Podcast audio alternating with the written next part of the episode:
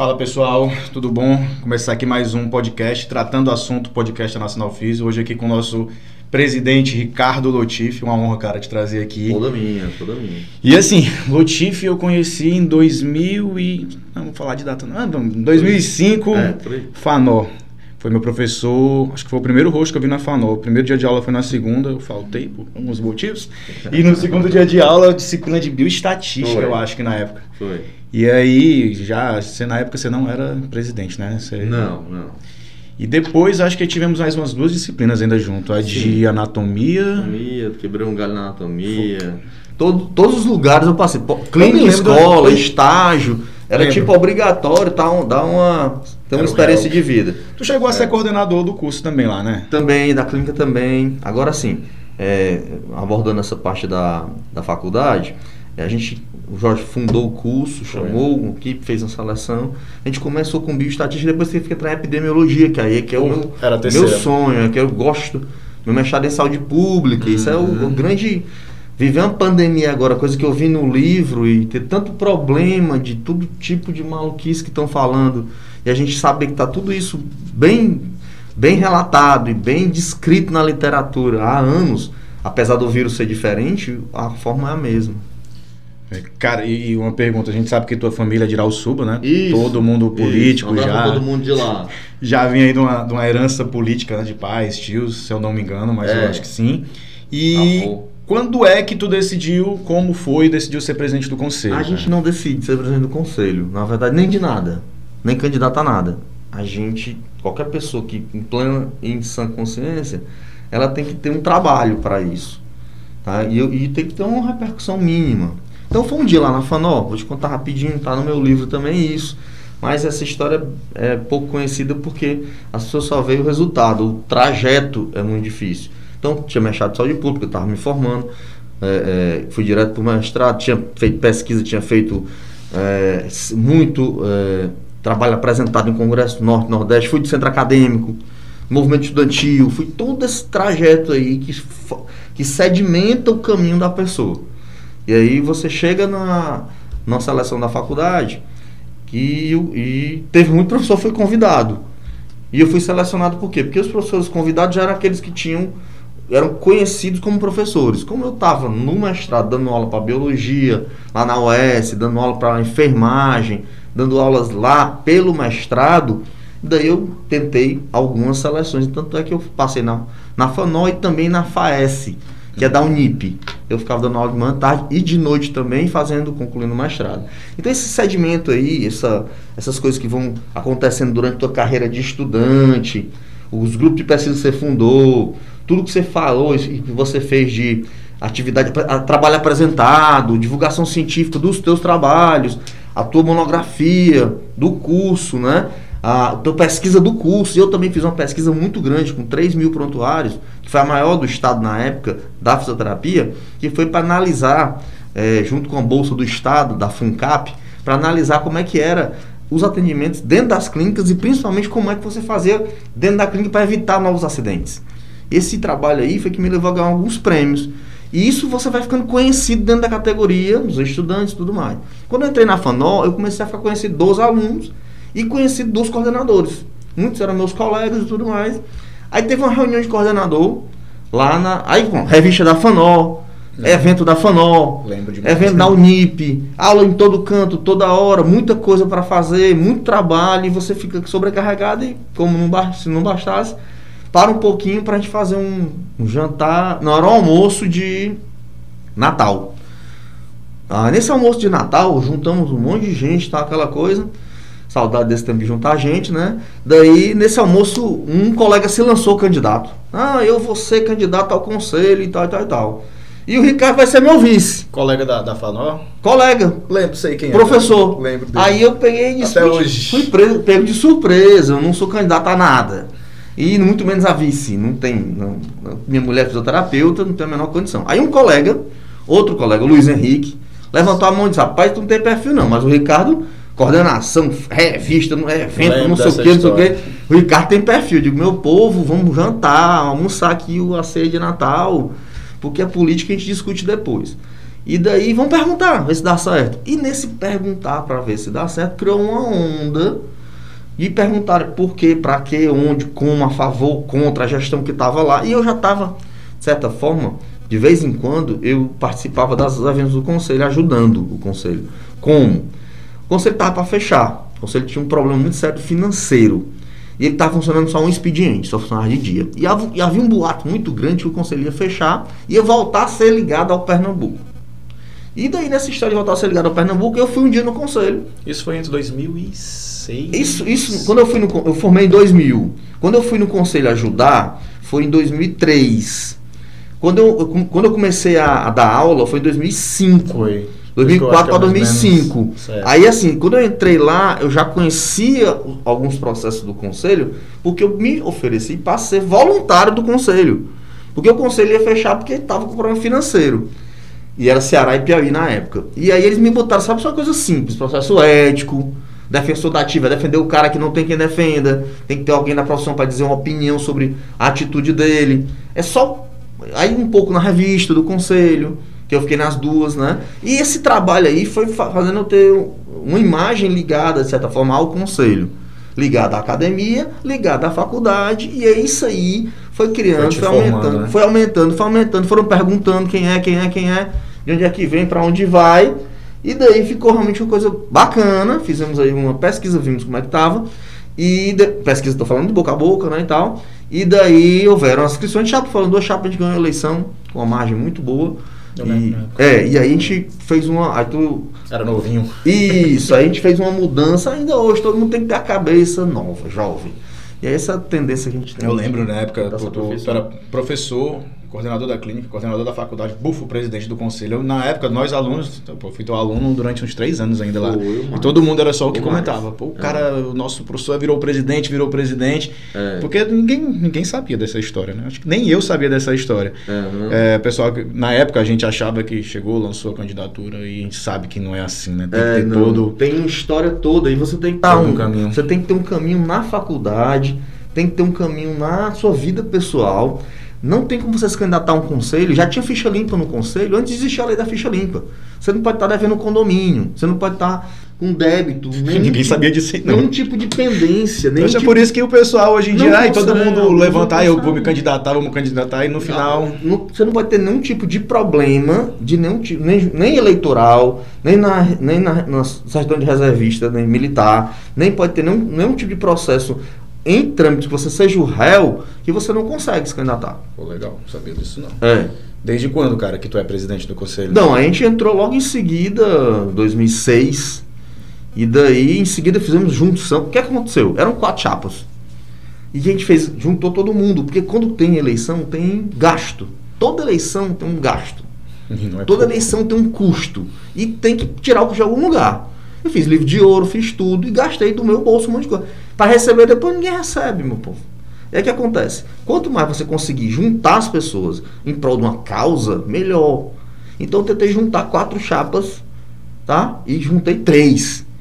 E ficou uma contra. Então ficou três de um lado e outra do outro. Na segunda eleição, conversei com o outro lado. Aí eles já não quiseram vir, porque viram um trabalho. E daí na terceira eu separei o Ceará do Piauí, já era só o Ceará. E daí, você vai me perguntar daqui a pouco, o que é que nós fizemos aí em tudo isso? Daí eu vou te explicar que um dos maiores feitos foi ter um conselho do Nordeste, o único do Nordeste. Separadinho. Só de um estado. É, isso é uma. Muito Acho importante. que desde 2010 que eu voto. É muito importante. Pô, faz tempo, 2010 pra cá, mais de 10 anos, cara. Passa rápido, passa rápido. Cara, é, antes fez algumas perguntas aqui, mas antes de entrar, aquela que a gente já tinha falado aqui nos bastidores, uma que eu sempre quis perguntar e muita gente confunde isso. Você participa de alguns grupos de WhatsApp, você deve ver as confusões que 250 tem. 250 grupos. Cara, então qual é a diferença definitiva do conselho para o sindicato? Porque o pessoal começa Entendi. a te esculhambar, a falar mal do, do, presidente do conselho sem ter noção do que é que o presidente do conselho faz. Muitas pessoas confundem o sindicato com o conselho.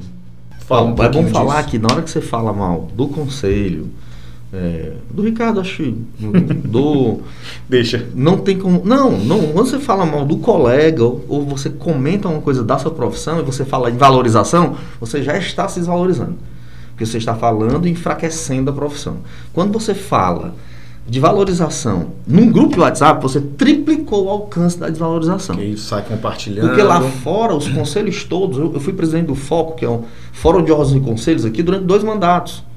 Que é o fórum que é, é, congrega todos os conselhos. Lá no Conselho Federal e tudo mais, todos veem o, o CREFIT 6 e veem o Ceará como um conselho que está a ponto, como um app aí é, um, é uma coisa nova. Como separar, olha, meu povo, Pernambuco tem quatro estados. Quatro estados para cuidar.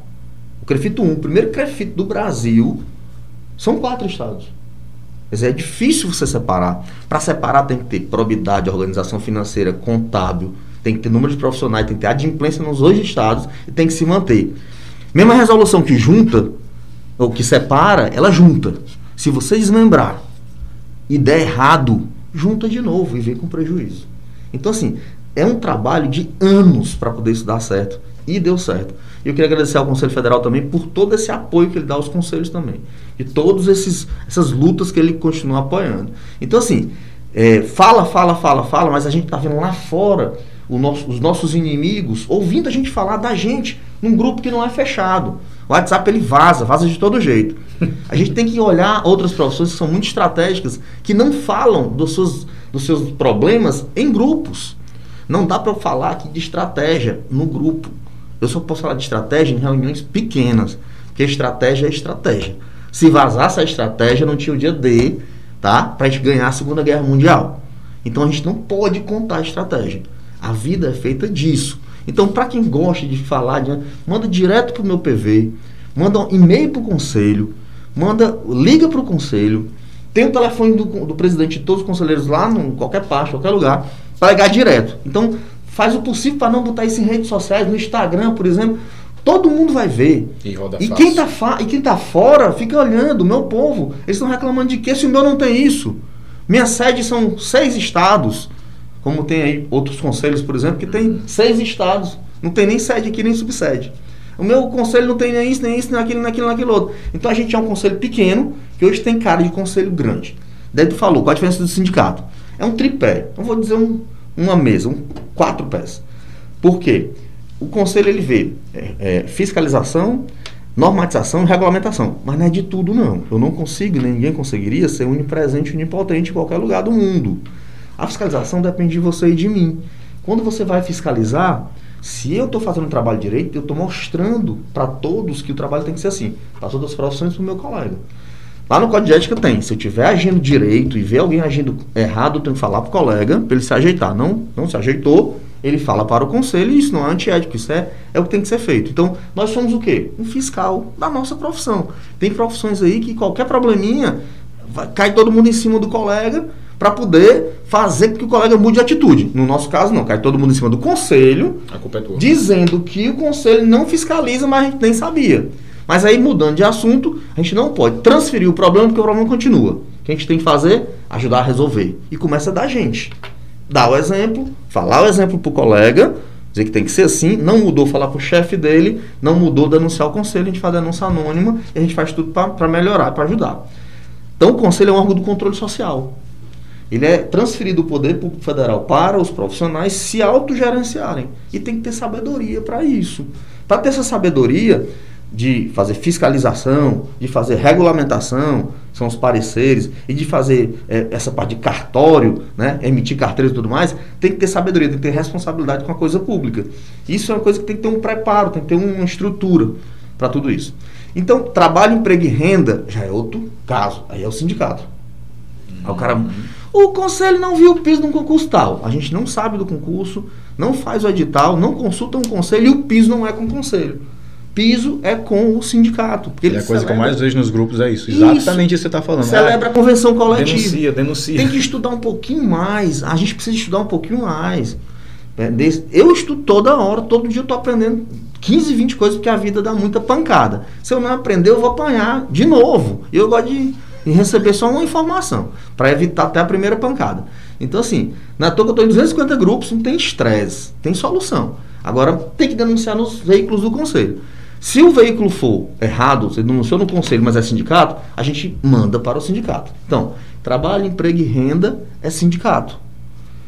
é, regulamentação, fiscalização e toda a questão de cartorial do conselho, de controle social, é do conselho. Então é bem diferente.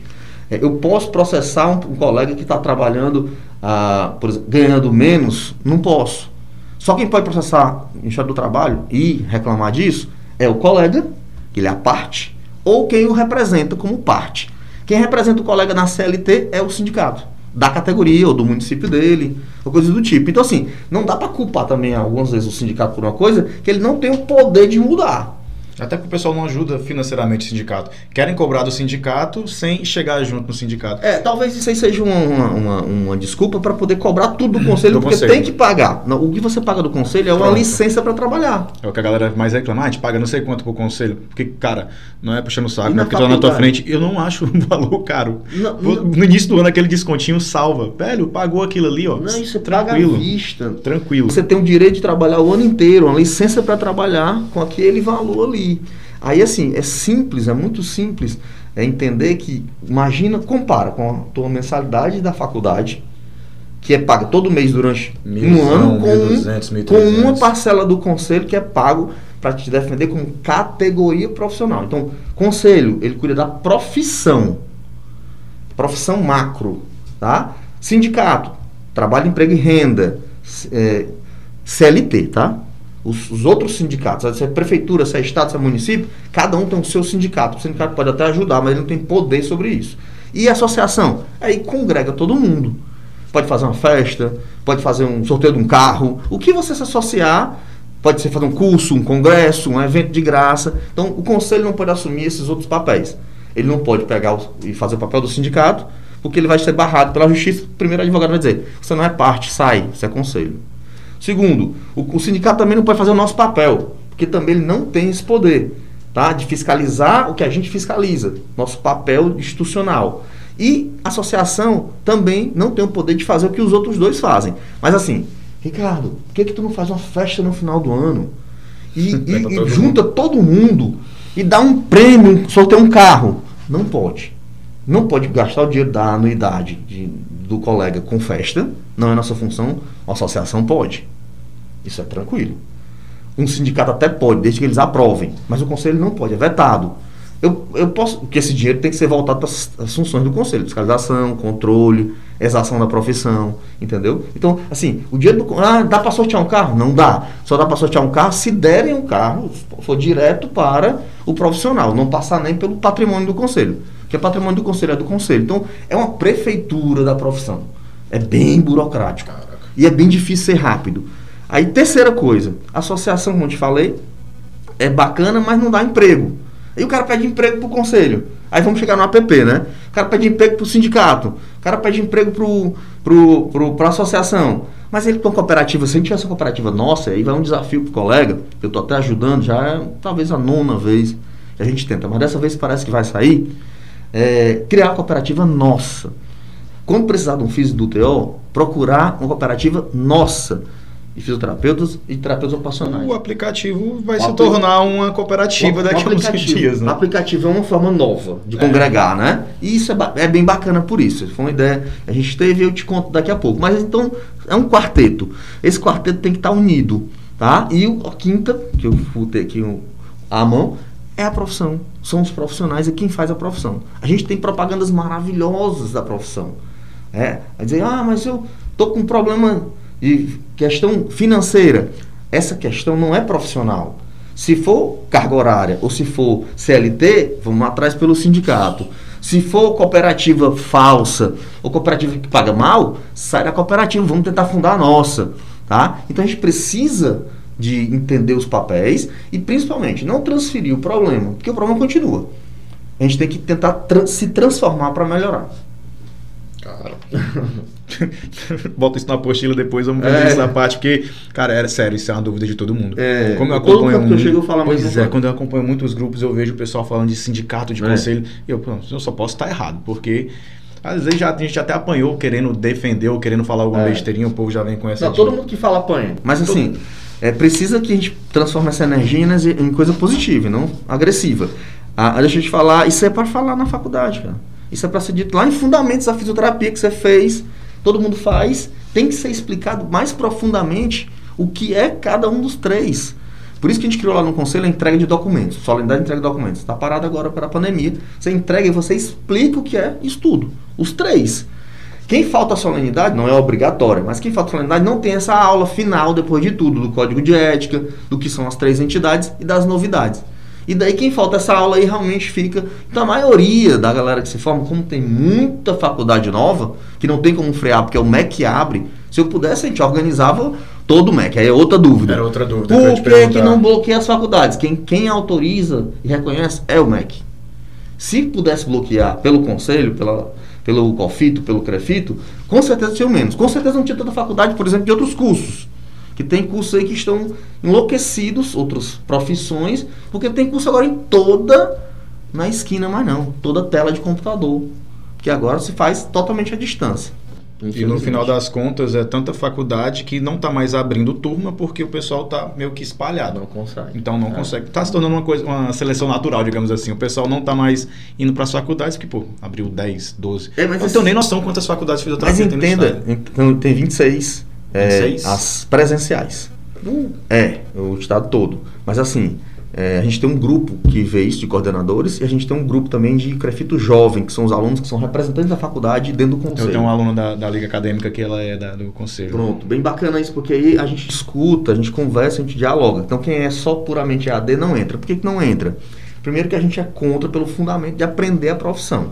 Não dá para aprender a profissão é, pela tela simplesmente. Eu sei que a pandemia adiantou aí 10 anos a nossa tecnologia e a nossa forma de aprender. Não tem, não tem perigo de isso voltar a ser 100% do que era antes. Eu sei, mas não dá para aprender manualidade que você tem, que eu te conheço, e a turma toda ah, que a gente conhece, de bons alunos, é, tem pela internet ou por uma tela. Tem que estar tá lá. O toque, o professor, o aluno, a clínica escola não é só no último ano. Tem que ter. A obrigatoriedade agora é que tenha 20% presencial. É muito pouco. Eu não posso mudar isso. É um MEC. Eu, a gente já tenta. Aliás, todas as profissões tentam mudar isso. Principalmente aquelas que estão ficando muito banalizadas. Se antigamente ganhava um salário 4, 5 vezes maior do que um salário normal de qualquer lugar no norte do país. E hoje estão ganhando normal e estão correndo atrás de muita coisa. E a gente está correndo atrás de pelo menos ganhar o nosso piso.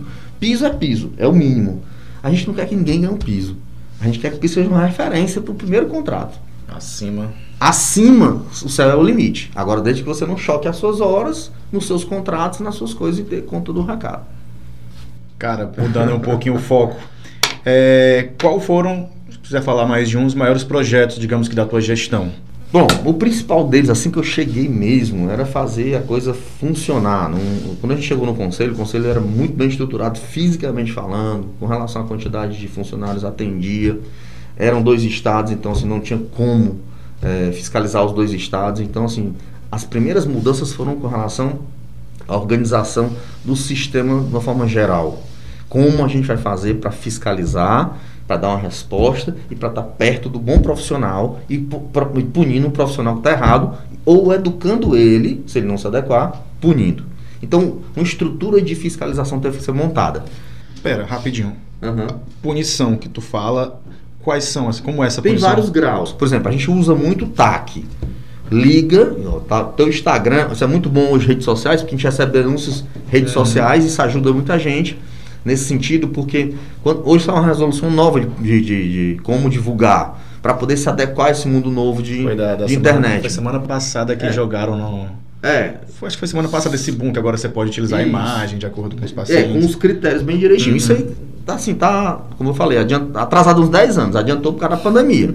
consulta online também, a primeira vez que você vai, pelo amor de Deus, vamos chamar de consulta. Eu vejo muito colega, até no app já vi, Chame, me chame para uma avaliação. Avaliação é redução, é reduzir o que a gente faz, que é uma consulta bem feita, com diversas avaliações. Uhum. Com avaliação de força, de equilíbrio, postura, postura respiratória, a, a, toda a anamnese do paciente você chama de avaliação, porque alguém diz que faz consulta e você faz avaliação.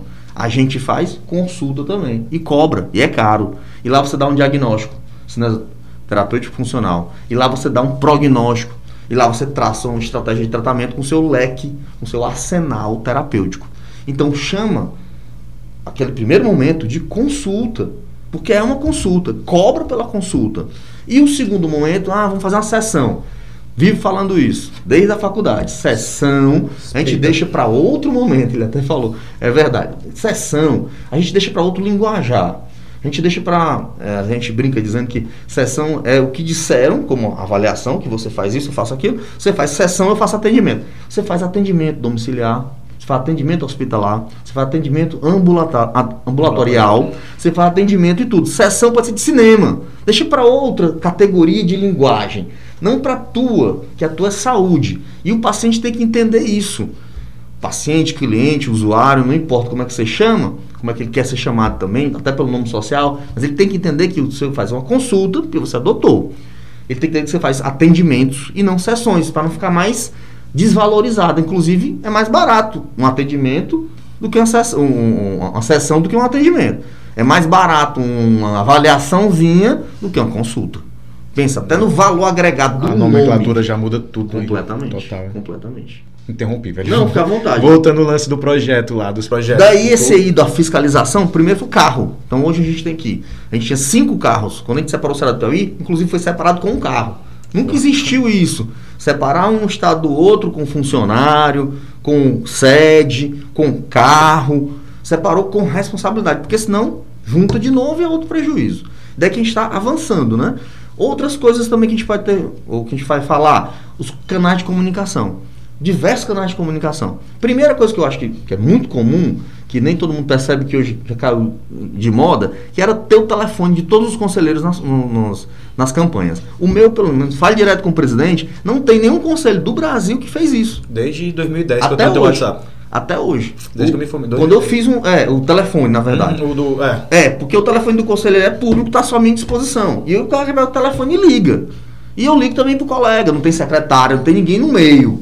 A gente tem que é, estreitar isso. Não tem nenhum conselho que faz isso, como não tem nenhum conselho que faz um app que é muitas vezes um, um, custo que é cobrado por empresa, que a gente pegou essa ideia, amadureceu, adequou a um, algum público e fez e lançou. Então, assim, tem essa, essa, essa fiscalização, estreitar o canal é, de comunicação e aproximar do profissional. Agora, claro, né, com na época 13, 14 faculdades, cada vez mais esse contingente vai crescendo, vai querendo novas e nunca vai saber, ou vai saber depois, que existe um canal, que existe um, que existe um, um código de ética que tem que ser dito para ele no, no, primeiro semestre, no último semestre, mas que é dito também lá na, na nossa aula inaugural, no caso, é, solenidade de entrega de documentos. E aí essa, esse tipo de, de, de, de coisa, de aproximar com as faculdades, eu fui em todas as universidades todos os centros, todos os locais que tinham profissionais, tanto na campanha, quanto depois da campanha, quanto durante, todo mundo tem um telefone. Pega o telefone e liga, tá em todos os lugares do conselho. Tá no site, para quê? Para aproximar. Pode ligar, tem que ligar mesmo. Tá? É, pra gente, que é um conselho que tem 10 mil profissionais, esse, ele serve para duas coisas. A população pode ligar para mim, ou para qualquer telefone do conselho, e também o colega pode ligar. Tá? E a gente faz esses dois. Aí tu falou qual a pena? Vai desde um telefonema que a gente chama o colega, explica para ele, olha como é que tá o problema, ó, tem um erro aí na tua publicidade, ajeita, a chamar ele lá no conselho para assinar um termo de ajuste de conduta. Aí, para se chamar ele lá no conselho, assina o termo, deu errado, ele pode ir uma segunda vez, depende da gravidade, ele vai logo assinar um, uma, uma audiência lá obrigatória com, com um relato para o advogado e tal, até uma punição por um processo ético de uma falha grave. A gente tem todo tipo de processo ético, né? Tem esse bastidor que não pode ser dito. Não pode dizer quando é que vai fiscalizar, não pode falar quem está errado, que é uma coisa que não pode ver propaganda. O conselho tem esse problema ainda. Você faz um montão de coisa, que é a função principal, mas você não pode divulgar. Sem contar que alguns conselhos defendem algumas coisas e outros outras. É até uma pergunta que eu ia fazer, mas é. isso é bem, bem polêmico. Ah, conselho tal, sei lá, é, defende a questão dos fisioterapeutas atuarem com questão de agulhas, é, agulhamento, a parte da estética. Outros já meio que dão essa bloqueada, né? É, na verdade, é o seguinte, enquanto não tiver resolução, a gente tá doido que aconteça que dê certo com resolução. Por quê? Na hora que ele faz isso, que dá errado, ele pede ajuda para o conselho. O advogado dele lembra, rapaz, Cofito. tu tem um conselho. Não, crefito depois que vocês jogam pro Cofito. É, não, o, o Cofito tem que fazer tudo isso. Às vezes uhum. ele pede colaboração da gente, às vezes não. A gente manda geralmente o Cofito, vocês mandam muita coisa para o Cofito. É um parceiro de primeira hora. A gente tem a ideia que vocês me lançam por telefone, que vocês me dão o que a reclamação que vocês me mandam vira um ofício no outro dia. Não é à toa que a gente tem mais de 3, 4 ofícios por dia durante um ano, só para demandas desse tipo, sem falar em circulares, sem falar em protocolos. Por quê? Porque a gente demanda muito para aperfeiçoar o sistema. Então assim, é, há um problema e, e, do agulhamento, de não sei o que, da dermato funcional, isso, aquilo, outro. Faz como a gente fez, e quem capitaneou o processo da carboxterapia fomos nós do Grafite 6, inclusive com vários profissionais e vários colegas. Carboxterapia não, nunca houve nenhum problema, e eu injetava. E a gente tem muita, muitas, muitos profissionais bons aqui em dermato que são fortes. Na época da carbo... Tem uns que não usam, mas tem outros que usam, e tem, eu tô doido que dê certo. O que eu quero é fazer com segurança. Carboxterapia deu certo porque seguiu todo o ritual. Qual o ritual? Ir pelo caminho correto. Então, se ele fizer pelo caminho errado, se ele fizer pelo caminho ruim, pelo caminho que não tem é, segurança, é como ele ir daqui para o Cariri sem cinto de segurança. Ele chega no Cariri, não tem nenhum problema. Ele pode ser fiscalizado, tomar uma multa, e aí tomar duas, três multas no caminho, todos os lugares ele separado, não tá usando cinto, aquela coisa, e chega lá no Cariri do mesmo jeito. Ou pode querer tomar o carro dele, não sei. Mas ele pode também ir para o Cariri e virar o carro. E a família dele toda morrer porque ele não gosta de usar o cinto. Então, se ele não. O, o conselho é a favor do cinto, da regulamentação. Usar o cinto, porque estatisticamente aquilo ali vai diminuir a mortalidade. Mesma coisa a resolução. Se você fizer a dermato funcional e não tem resolução, você está andando daqui para o Cariri sem cinto. E daqui para o Cariri sem cinto, quando o advogado lembra que você tem um conselho que ele pode te defender, eu não tenho como te defender. Porque eu não tenho como te defender por escrito. Eu tenho que ter por escrito alguma coisa para eu poder fazer um parecer te resguardar, e te, te resguardar. Entendeu? Então esperem, aguardem. A gente está colaborando com o FIT também. A gente mandou vários nomes de colegas de Fortaleza. A gente traçou estratégias para isso, eu não posso nem falar aqui. Para a gente fazer o que a gente pode fazer da melhor forma, de forma segura e que a gente tem um uso que. Vou te dar um exemplo claro aqui, bem fácil, para todo mundo entender uso de clareadores, peeling, ácidos, etc, etc, etc. Um dia desses, no conselho, chegou uma paciente muito chateada com uma fisioterapeuta, é, ou um fisioterapeuta, não importa, que ele fez uma lesão, uma queimadura, num linguajar mais simples, para quem estiver nos ouvindo, na axila da paciente. E daí, o que, é que a gente fez? Ou escutou o paciente, fez a denúncia, pediu para abrir um processo ético contra a doutora. E a gente, não, a gente vai investigar. Não é processo ético direto. Vamos chamar a colega. Chama a colega, ela foi lá. No que ela chegou lá, ela falou, paciente, tá aqui o protocolo, pré-consulta. Olha que legal. Proto, ela tem um protocolo, que isso é muito bacana, isso existe em muitos lugares. Isso é muito utilizado na, nos grandes centros. É muito utilizado também em centro cirúrgico. Quem tem cuidado antes da consulta, em outros lugares, a gente podia adotar isso, faz uma pré-consulta, é uma entrevista por escrito. Ela botou, ela, dermato funcional, ela faz a paciente preencher todo um relatório de duas páginas. Já fez clareamento? Não fez clareamento? Tem alergia? Não tem alergia? Quanto tempo fez o clareamento? Qual foi o tipo de produto que foi utilizado? Aonde foi que você fez? Quanto tempo você fez? Só Duas, duas folhas ela tinha de pré-consulta. Daí a paciente escreveu, assinou, botou o CPF RG dela e ela me disse, doutor, eu fiz tudo correto com a paciente. E ela tinha feito o terceiro peeling, quando a gente foi descobrir mesmo, já era o terceiro peeling, não, a terceira aplicação de ácido na axila da, da paciente. Então a doutora saiu tranquila e elogiada pelo conselho. E o paciente saiu, o que, que ele queria? Ele queria 20 mil reais de indenização. Ia começar com o conselho dando ok porque a, a doutora fez errado. Doutora tinha tudo, prontuário, prontuário com pré-consulta, com a consulta, com o tipo de ácido, tudo organizado, tudo direitinho, tudo que ela, ela aplicou tinha resolução, tudo que ela fez estava tudo resguardado e a gente fez, foi elogiar a doutora. E aconteceu outra agora recente.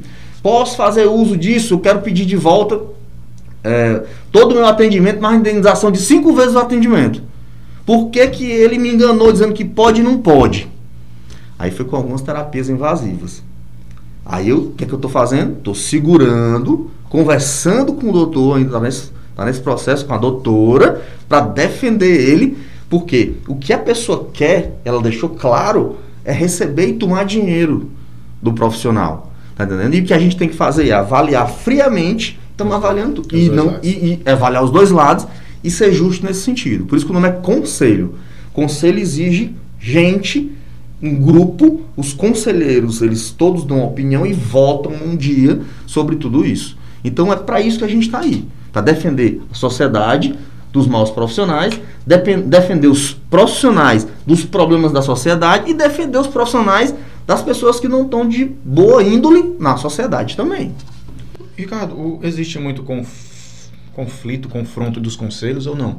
Todos não, vocês aqui, são muito aqui, unidos? Aqui no, não, uh, os conselhos, de uma forma geral, eles são, eles são, eles entendem o papel que eles têm e os seus, seus limites.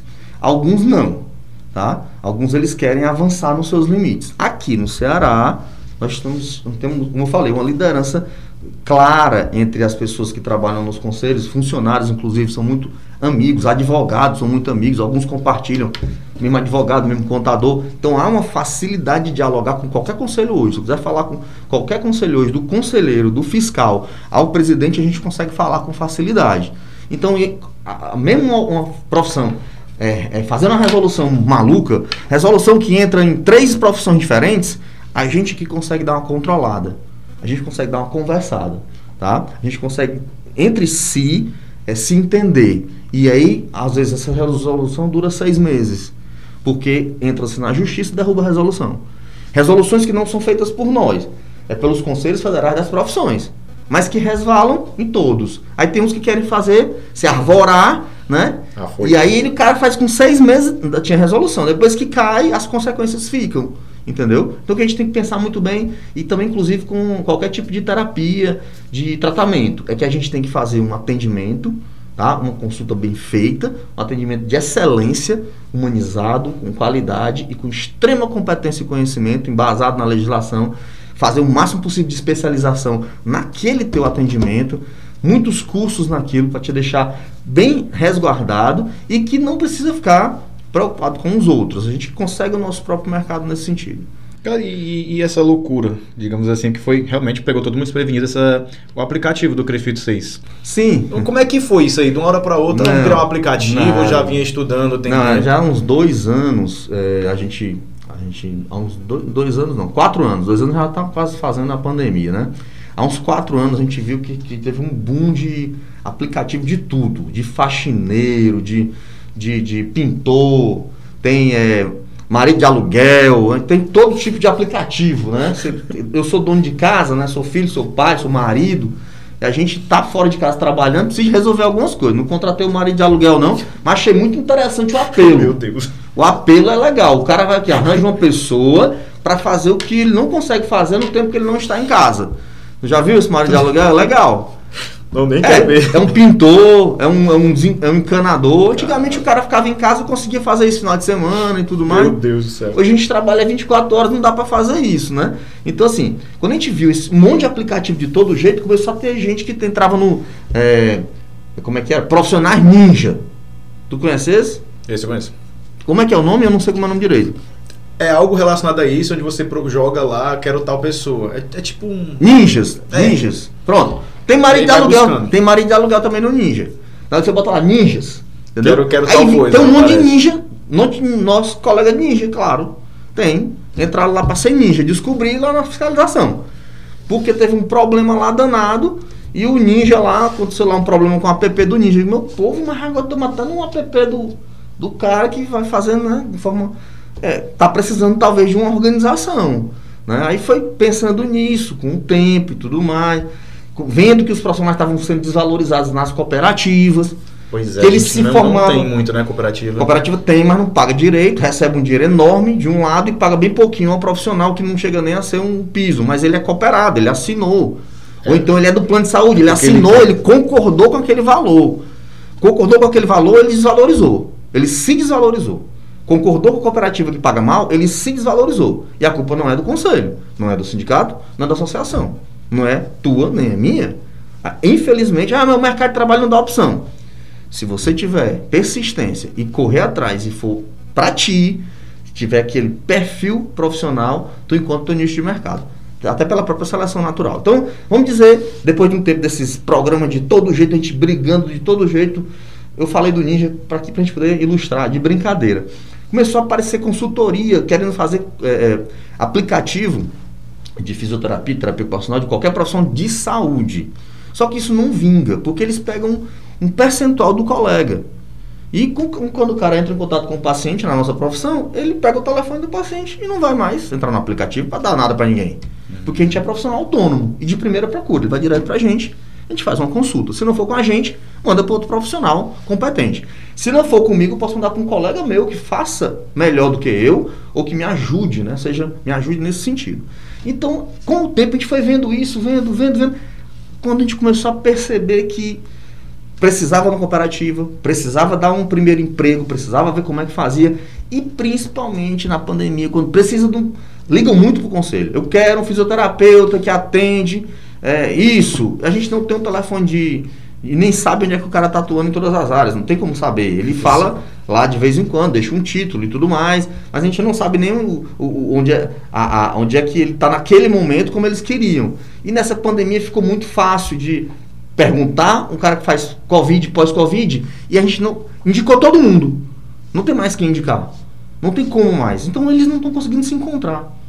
O paciente não consegue encontrar o doutor. O doutor fisioterapeuta, o doutor terapeuta ocupacional. Então tem lugares que estão cheios de doutor e, tem, e, não tem, e não tem paciente. E tem lugares que está cheio de paciente e não tem doutor. Daí fui eu falei, agora vamos tentar fazer um negócio que encontre os dois. Uma cooperativa né? virtual. Não vai ser um ninja, mas vai ser quase um ninja. Só que é um ninja nosso. Um ninja da nossa profissão. Daí a gente desenvolveu um projeto junto com a empresa de entender como é que isso poderia ser feito. E daí, eu, eu, assim, a ideia foi inicialmente foi minha, mas aí ao longo do tempo a gente formou uma comissão e quando a ideia estava montada, a história estava feita, é, o prospecto estava feito, vamos botar em prática. E o que demora muito é desenvolver o software. Desenvolver o software demora, tem que se adequar às regras do conselho, tem que entender como é que são as regras de publicidade. Tem que, e aí teve várias ideias, eu queria saber como é que eu fazia para encontrar um cara no outro, um encontrar o outro, ter todo tipo de, de interface possível e ética.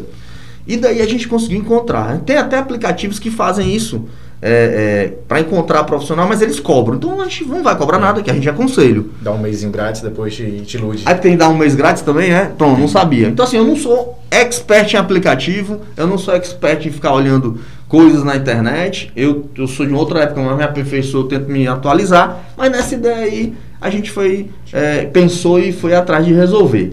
Nesse sentido. Crefito 6. Isso, o nome é Crefito 6 para divulgar o Crefito, para saber o que é Crefito, a população não sabe o que é Crefito né? Ela pensa que é CRF, Conselho Regional de Fisioterapia, é. né? Ela e não é de fisioterapia, é de fisioterapia e terapia ocupacional. E a gente vai acabar divulgando a profissão, o conselho e fazendo também essa interface. Daí, nessa questão do, do aplicativo, a gente teve meses e meses e meses a diretoria, todo mundo testando com os pacientes, testamos com os funcionários, testamos com o GPS, testamos para ver como é que fazer para ficar só o estado do Ceará, testando para ver como é que a gente fazia para poder organizar, para eles baterem um papo, para ficar seguro, para ficar tudo. E a gente mandou para o Android e depois para o iOS. Esse iOS, meu amigo, para órgão público, ele é muito rigoroso. Eu fiquei, ele deve tomar muito processo. Eu acho que demorou uns quatro meses só tentando organizar e lançar numa plataforma que seja a, a do iOS, porque ele, ele pediu tudo, todo o histórico, tudo que é de certidão, para poder ter certeza que é um órgão público que está fazendo um app. Deve ser para eles muito comum, mas para a gente nunca vi. Demorasse muito tempo. Foi, voltou, foi, voltou, até que deu certo. Lançamos o app agora, começo desse mês. E já tem aí, ontem é, eu dei uma entrevista, mas hoje já tem que atualizar os dados. Já tem mais de 400 é, profissionais, 400 pacientes já estão inscritos, né? E já tem mais de 365 profissionais. Aumentou muito, muito de ontem para hoje e está aumentando muito. Se você olhar o mapa, já está no Ceará inteiro, bem delimitado. Fortaleza concentra muita gente e pode ser muitas vezes o primeiro emprego do cara que é recém-formado. Porque do lado dele tem um condomínio, do lado dele tem um monte de gente que pode precisar. Né, e a gente fazendo o cadastro, ele pergunta qual é a tua área, né? Isso. Você, e dá, tem como você colocar mais de uma opção. Sei lá, botei osteopatia, botei trauma, o mini geronto, tem como botar, dar 15 Agora, caracteres para mim. Deixa eu tirar uma dúvida muito, muito grande. A população está reclamando, por que, que eu estou no app E eu não consigo marcar com o doutor fulano de tal, porque ele não foi lá e abriu a agenda dele.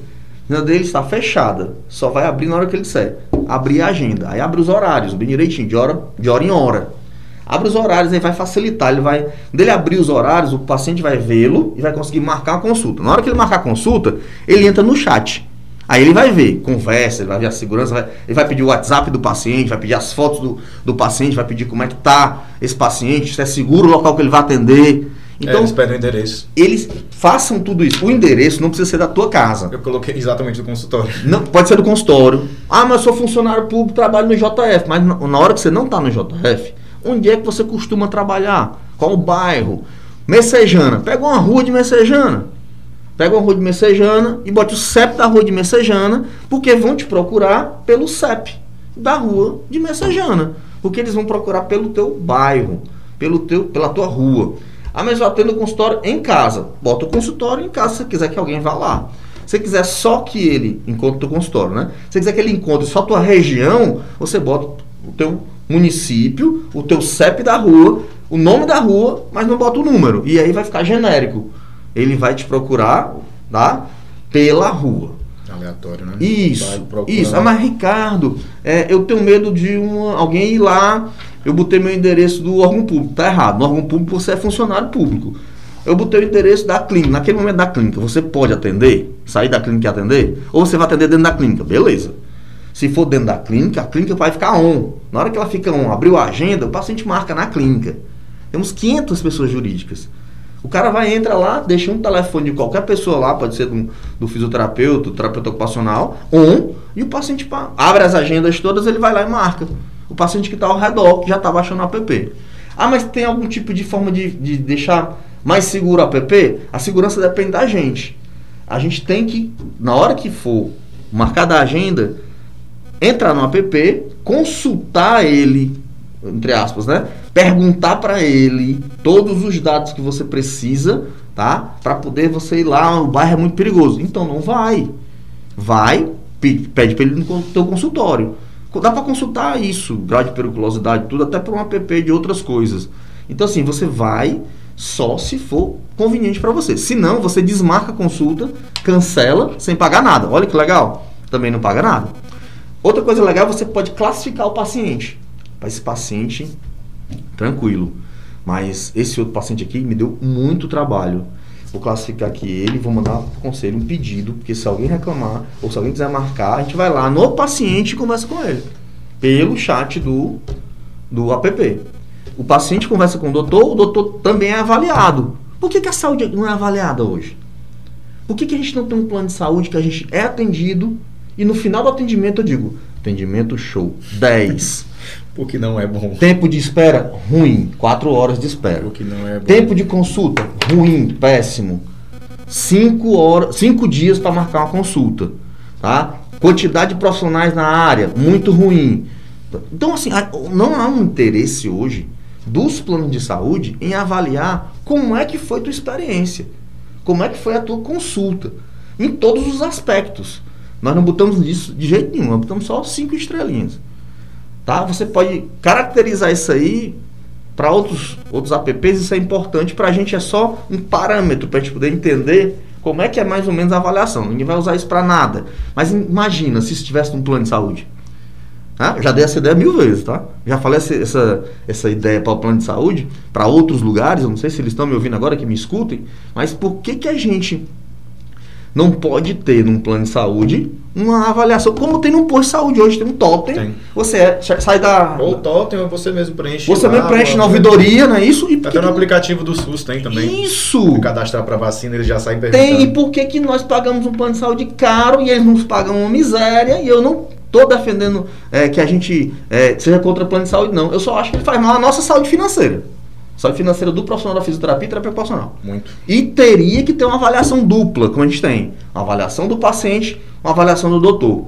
Tá? Se o paciente, se no plano tivesse lá, eu queria, eu queria saber se a gente não tinha um plano de saúde melhor. Se a gente não tinha uma saúde suplementar, que é plano de saúde melhor. Como a saúde pública está tentando melhorar. Como a saúde particular também, se você não tiver, ele não volta para o teu consultório. Essa, essa é a maior essa referência. É a maior verdade. Não é foi bom, não ajudou. Não gostou, ele vai embora. Ele vai embora.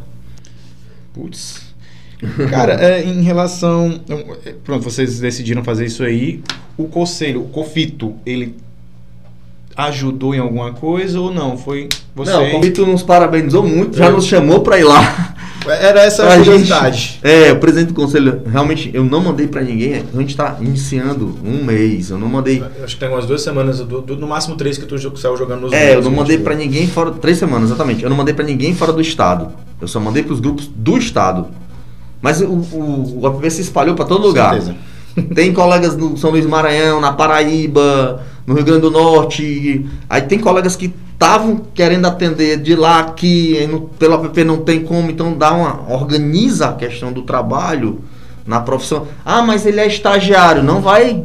O plano, o, o, o nosso app só tem profissional, fisioterapeuta, terapeuta ocupacional, regular com conselho sem nenhum problema. Pede o númerozinho bonitinho lá. E é conferido tudo direitinho, uhum. 48 horas para conferir. CPF, Abram a... número, tudo, eles pedem Isso, tudo. confere tudo. Abram a agenda, porque o maior problema hoje é o profissional. Tá lá, ele clica em cima, gostou do currículo, gostou do bairro e não consegue porque não tem agenda aberta. Então abram as agendas. Falem para o seu colega, vocês que estão aí, abram a agenda. Nossa campanha hoje é para abrir a agenda. Já tá, dá para ver o Ceará todo lá pintado com os alfinetes. E principalmente uma coisa, é, não custa nada para o paciente, não custa nada para o doutor e vai fazer esse, talvez o primeiro emprego de muitos colegas e uma fonte de renda na hora que ele quiser. Ele quer trabalhar só final de semana? Abre a agenda hoje, quarta-feira, abre a agenda para sábado e domingo. E espera, e divulga o app e vai fazendo na comunidade. Antigamente era panfletar, hoje não é mais assim. Hoje você põe no teu Instagram, hoje você põe em todo canto e o cara vai baixa. Tá entendendo? E aí vai. Eu até conversei com os meninos, a gente vai jogar isso no, no, nosso Instagram, que tem mais de 18 mil seguidores. Já, já foi aprovado, a gente já vai colocar tanto nos stories como no nosso feed. Beleza. Semana que vem a gente deve estar subindo Obrigado, esse... é de utilidade pública. É, né? demais. O Conselho Federal já nos chamou para ir lá, não marcou a data ainda, porque a gente está sem agenda, porque a agenda da gente, que eu até te falei, com relação ao podcast, eu agradeço demais a Nacional Fiz a todo mundo. É, a agenda está muito lotada, está muito travada de, de, de demandas do app. É, a gente vai ter um, dias de regularização e dias também de cadastramento de pessoas no app. É, assim que passar a pandemia nos terminais, nos lugares, eles vão poder, vão ter lá colegas ou grafito jovem ou funcionários do conselho cadastrando a população para poder ter gente lá dentro potencialmente cliente ou clientes que precisem, tá? E aí depois 13 de outubro tem mais novidade, tem mais coisas boas, mas o principal é botar isso para funcionar bem no nosso estado. O Conselho Federal daqui a pouquinho já me chamou, já perguntou como é que era, já parabenizou, a gente vai lá depois, talvez isso aí fique uma coisa que seja o futuro. Então, não tem custo nenhum para o Conselho. As cooperativas vão te amar, viu? Não tem problema, eu já sou amado por, já sou amado por várias. Aquelas são falsas que pagam mal, me perdoe, elas vivem toda hora sendo litigadas por nós. Cara, para finalizar aí uma, essa aqui, é, qual projeto que você quiser dar um spoilerzinho que não, vai não. que vocês estão querendo abrir?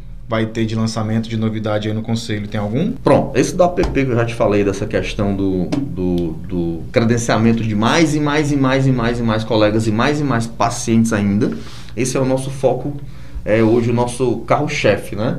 É, tem mais coisa ainda? Tem. A gente está aí nesse período reformou, organizou, tanto o conselho, quanto os carros, quanto o trailer, quanto isso tudo vai culminar no 13 de outubro. Tá? Se Deus quiser lá com a pandemia. Então, a galera já vacinada. É, amanhã nada, mais tranquilo. A gente vai fazer um trabalho lá grande de pós-Covid para a população, tá?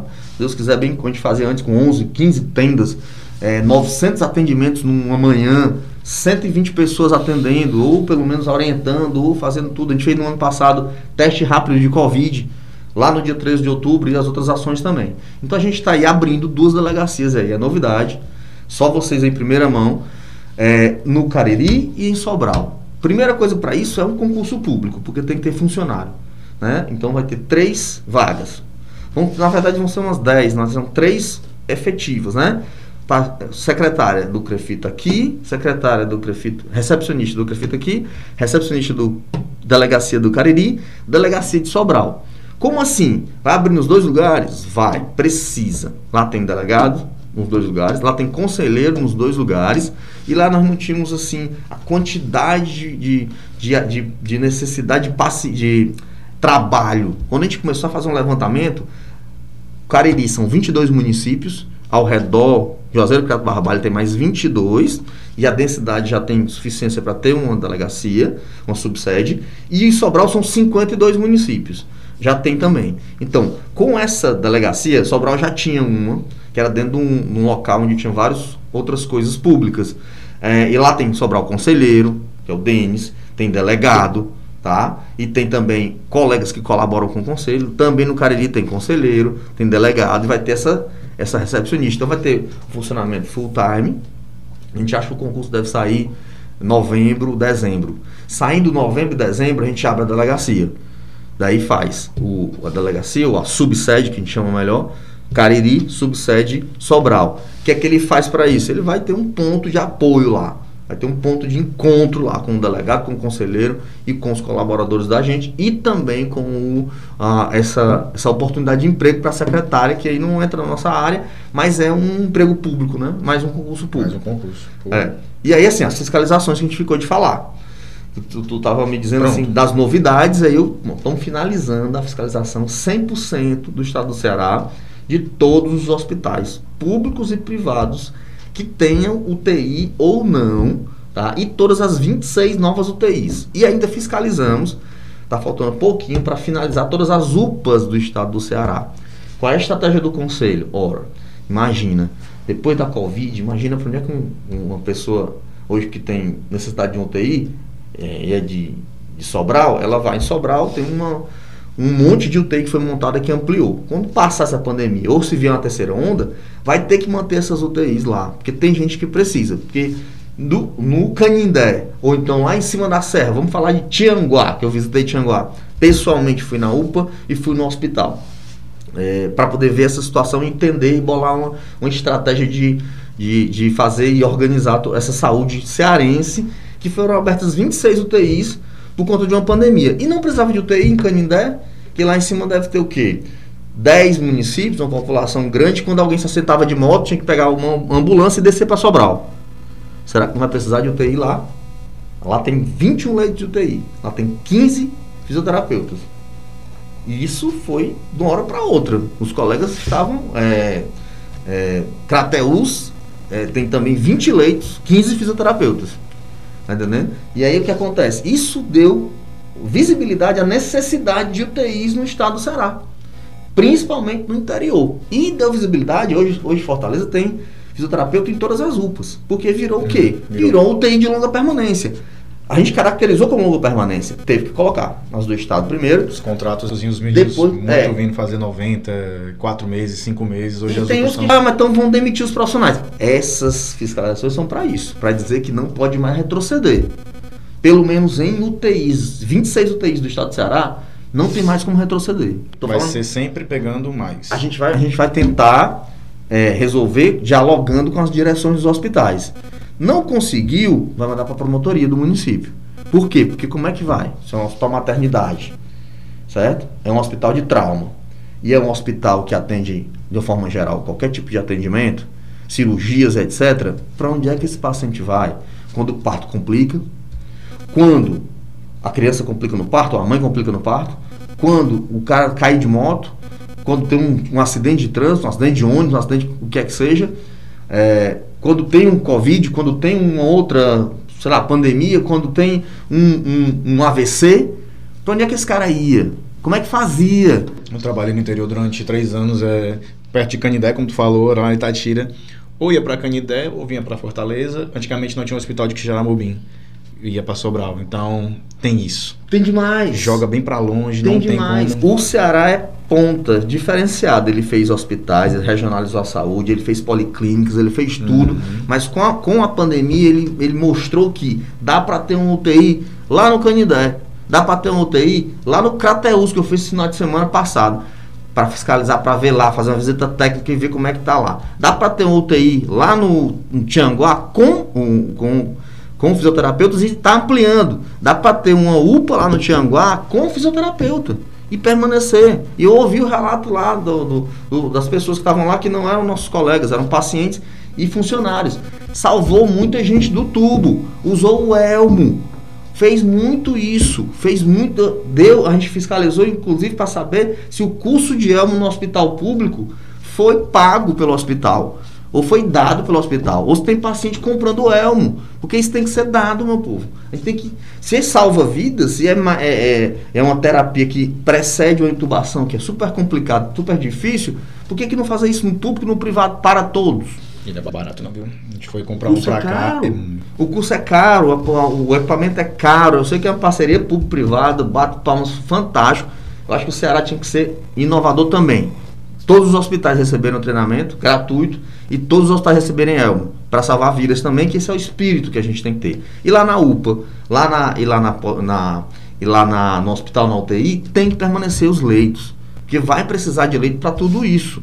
Não tem como voltar atrás mais. E é isso que a gente está lutando. Permanecer os leitos, permanecer. Ah, mas está diminuindo a quantidade de casos. Na UPA aqui não justifica mais ter tanto fisioterapeuta. Meu povo, se o paciente ficou internado, foi entubado e não tem um fisioterapeuta, ele só vai piorar. Não tem como ele melhorar. Nesse um transcurso do, do, do vírus, que não é só um dia ou dois, se não tiver quem faz uma gasometria, analisa a gasometria, mexa nos parâmetros, ele vai para o hospital pior do que o que ele chegou na UPA. Com a, pela doença só não, pela falta de assistência e pela falta de um fisioterapeuta. O, o próprio fisioterapeuta não imaginava o quão forte a gente era. Acho que ninguém, ninguém, nenhum fisioterapeuta imaginava o tão poder que nós tínhamos né, é. Numa pandemia dessa a gente Nós descobriu, né, cara? evidência demais, Direto. aproveitemos isso para valorizar a quantidade, a qualidade isso. e também o valor dos nossos atendimentos, sem explorar, evidentemente, fazendo isso de uma forma correta, justa, como o Código de Ética manda, mas principalmente a gente tem que cobrar das autoridades essa valorização também, e a gente está cobrando. O cara acabou as perguntas aqui, é. bicho. Brigadão, brigadão mesmo, Eu que agradeço. Sempre quis conversar contigo, eu já tinha falado algumas vezes. Vamos mas... vir de novo, vamos marcar de novo. Com certeza. Brigadão, velho. Valeu, pessoal, um abraço. Tchau, gente. Se inscrevam, abram a agenda. População, baixem também colocar lá no YouTube, a gente vai estar colocando o link lá do, do aplicativo, beleza? Show.